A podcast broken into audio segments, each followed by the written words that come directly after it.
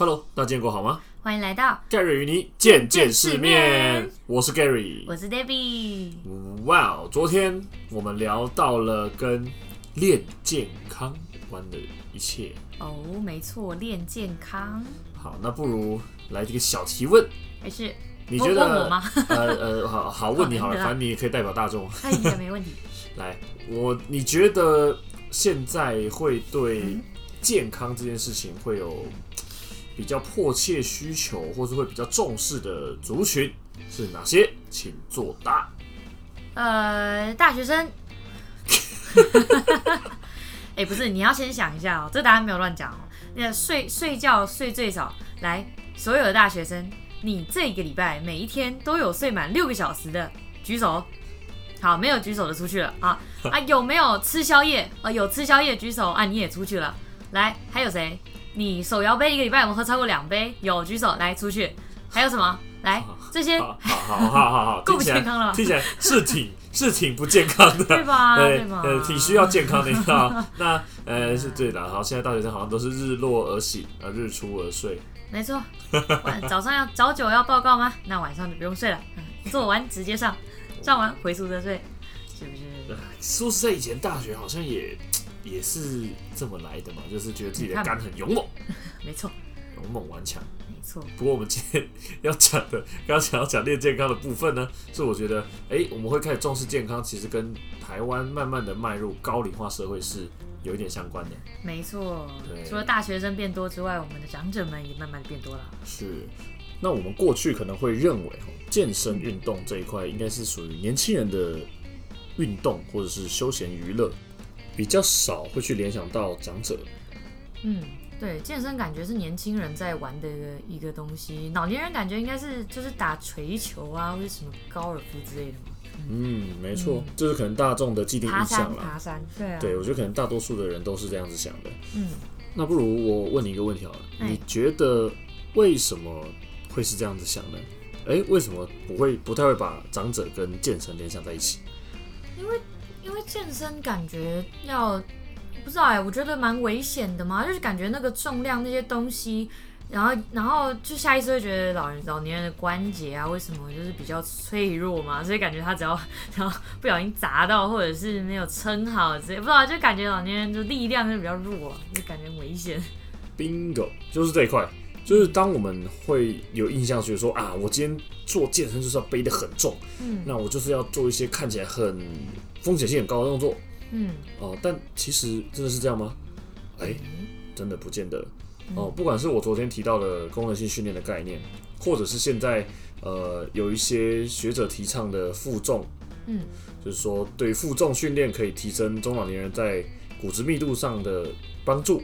哎，真的假的？是，所以就是不管在哪一个区块，其实大多数族群都应该是要可以参与的，嗯，只是说我们在于强度上面怎么去规划，嗯，我们用怎么样用退阶的方式给予每一个人他适合的运动方式，嗯，哦，那教练之前有带过就是年纪比较长的学生吗？有。我之前带，我想想看，我六十几上六十几岁以上的学生啊，呃，至少有四五个以上，哦，蛮多的耶。对，其实蛮多。那我讲这些比较算是长期配合的成效个案，嗯、就是说，呃，我不把没有可能没有到一年以上的学生，我就不纳入刚刚四五个讨论范围。啊，对。那像我就有之前有大哥，他是从，嗯，他从楼梯走上来的时候，他是比较。需要搀扶的，那他可能他的行走是比较缓慢的，嗯哼，但是他经过了一年半的训练，从很很一开始可能根本就连蹲姿、坐姿都有一点困难，甚至叫他从地上想办法站起来都是一件难事。那到后期，哦，他已经训练到可以去负重七八十公斤的重量，七八十公斤呢？对，你没听错，七八十公斤。那他是可以执行硬举动作的，就是说他经历了这么长时间的运动之后，养成自己的习惯，那也让身体开始产生一些记忆。啊、哦，对，天哪，好惊人哦！哎，可是像像对，像像刚刚你有没有讲到，那老年人的训练会有一种，就是就要要怎么避免他们受伤啊？怎么感觉他们训练方式会跟我们不一样吗？还是？我们应该这样讲哦，呃，你在针对中老年族群的训练方针里面，你一定要把安全考虑到最多。嗯，那不管是脊椎的排列哦，嗯、那还有我们在于髋、膝、踝等等关节上，你要注重到更多的东西，你才可以避免说让他们有风险性的动作。比如说，好，光讲一个深蹲，嗯，你觉得谁都可以深蹲吗？谁都可以 squat 吗？应该可以吧？我以为深蹲是一个很大的动作。对，我们觉得深蹲是一个很大众动作，但是就像我讲，如果你今天连从椅子上站起来都有点困难的时候，oh. 你怎么完成一个好的深蹲动作？嗯哼，对。Uh huh. 甚至我有带过小儿麻痹的学生，oh. 哇，那又是另外一个更困难的选择，他可能根本连、uh. 呃稳定的坐姿都有困难。哇，这真的是真的是不容易耶！如果对他们来说也不容易，那。那像这样的情况下，这些比较特殊的族群，或者是说像中高龄的学生，那他们有这些问题的话，那他们要做一般的这些健身动作的话，要怎么办呢？我自己的系统上哈，我们会习惯让呃不会这么快就带到一些深蹲动作，除非做评估了。嗯、那可能在核心这一块我会比较讲究。嗯、那你要建立呃稳定的核心功能，你再去带入到其他关节的一起合作跟联动。嗯，对，所以嗯，讲实在话哈，我觉得真的要去做运动不是不行，就是不管是哪一个族群，他都可以去接触相关的一些运动动作。嗯，可是像呃，我们对于安全比较重视的话，我们会觉得其实要有个教练去从旁去检视这些动作会比较好一些。嗯哼，对。那对于这些人，他们会有其他需要辅助的吗？还是他可其实跟我们用一样的器械，只是教练教法不一样？我觉得看个人的教法，因为说实在，你要让呃中老年人用器械式、固定式器械去训练，也没有什么问题，因为相对来讲，关节的压力不会那么大。可是说实在的，效益还有应该会有其他更好的方法可以执行啦。那我我们可能就会使用一些像是你可以用弹力绳啊、瑜伽球啊、平衡球啊等等的辅助工具去帮忙。那除了建造他自己本身更好的活动能力。哦，也让他的其他肌肉群不要只是呆呆的站着不做事。嗯哼，对，所以就是会希望他们的动作是呃很多个部位一起训练，这样才能完成一个动作的感觉。对，嗯，了解。那像这些训练法，一般一般学生也可以用吗？还是？呃、欸，其实可以，因为像我的，其实基本上我所有学员用的训练法则都差不多，大同小异，都会都会是你要先去建立这样的功能性的一个。原则啦，训练原则，那当然在各取所需嘛。嗯有些要练到健美的也没关系啊，有些想练到呃健力比赛项目的也 OK 啊。那但是这些东西都可以帮助你的运动表现更好一点点。嗯，了解。OK，所以就是功能性的这样的概念去设计呃运动方案，其实它很多情况下都是适用的。它是针对就是比较整合的方式而已，它并不是说只是给哪些人用的感觉。没错。了解。对，所以我更鼓励哦，其实已经迈入壮年族的朋友，那甚至在年龄更高一点点的人，要开始去接触这些运动。对，那像我自己的父母，那当然也是希望他们不要只是呃坐着啊，或是习惯性的不运动，所以我也有让他们去。训练，然后有带他们一起去运动，哦、uh. 我觉得这是必须的，这也是我们这个年龄层会发现，其实让中老年的族群他有更多的自主能力，嗯、其实我们的生活也会过得比较轻松一点点。嗯，他们自己对于生活上能够自己掌控，或者是去做自己想做的事情啊，去安排自己的生活也很重要的感觉。对，但不过其实矫正这样的观念，我觉得也需要大家一起去实行它了。不是说今天哎、欸，我想叫老爸老妈运动，就他们就会动。对对对，他们的他们的感受也很重要啊。但是这样的观念，感觉可以跟爸妈分享一下，就是说，哎、欸，其实现在健身房不是只有年轻人可以去，或是你自己有上健身房，搞不好也可以拉爸妈一起去看看。嗯哼。不过当然，针对相关的呃单位啦，这个大家可能要评估一下，你你希望让父母去学习的是，呃，他真的要有这些专业知识。还是只是说让他们去跑步机走一走、动一动，哦，这是不一样的哦，嗯、这个也要去思考一下。对，然后也要记得尊重爸妈的意愿哈。如果爸妈真的是对运动很抗拒的话，也不要一次洪水铺路疗法直接给他炸下去，他就吓死了。是啊，毕竟要想，如果大家是被逼来运动的，哪一个人会想要心甘情愿的动，对不对？真的要找到兴趣，好玩最重要。没错。哎、欸，那教练，我想问，如果就你有合作过很多年纪比较大的族群，或者像我们的我们的爸爸妈妈年纪的，那你自己跟就是像这样的学生相处起来，那你观察大家上课的状况，有没有跟年就是年轻像我这种大学生二十几岁小朋友比较不一样的地方？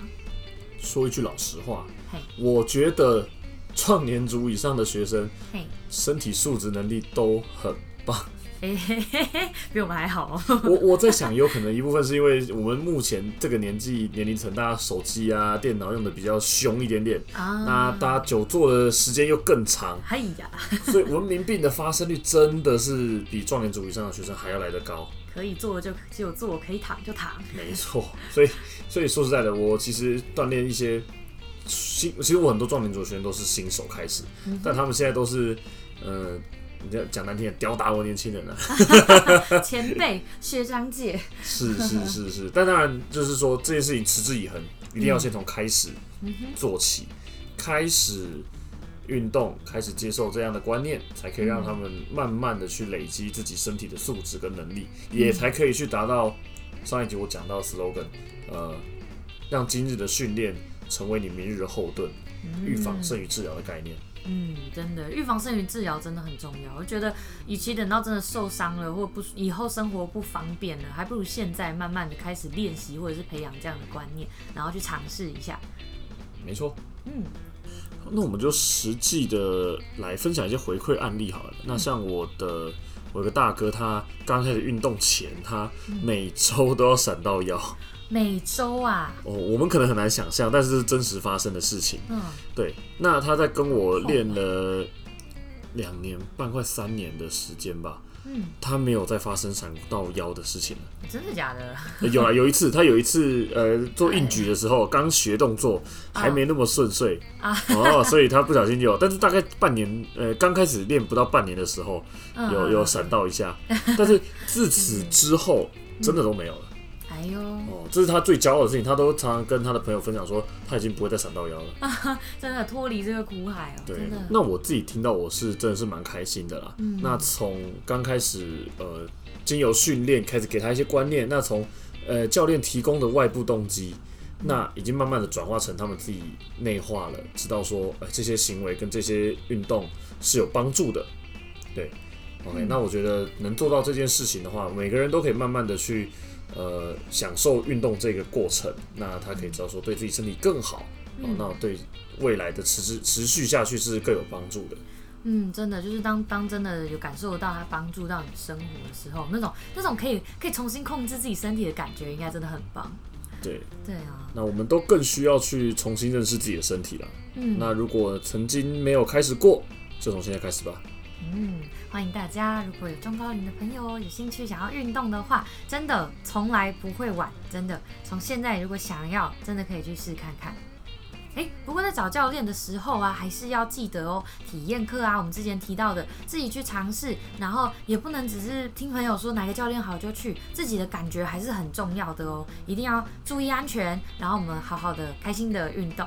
对那当然，找教练的几个方针哦，除了体验课以外，你也可以稍微去了解一下，说，诶，这个教练有没有过去的相关的证照背景，然后，呃，有没有相关的案例分享经验？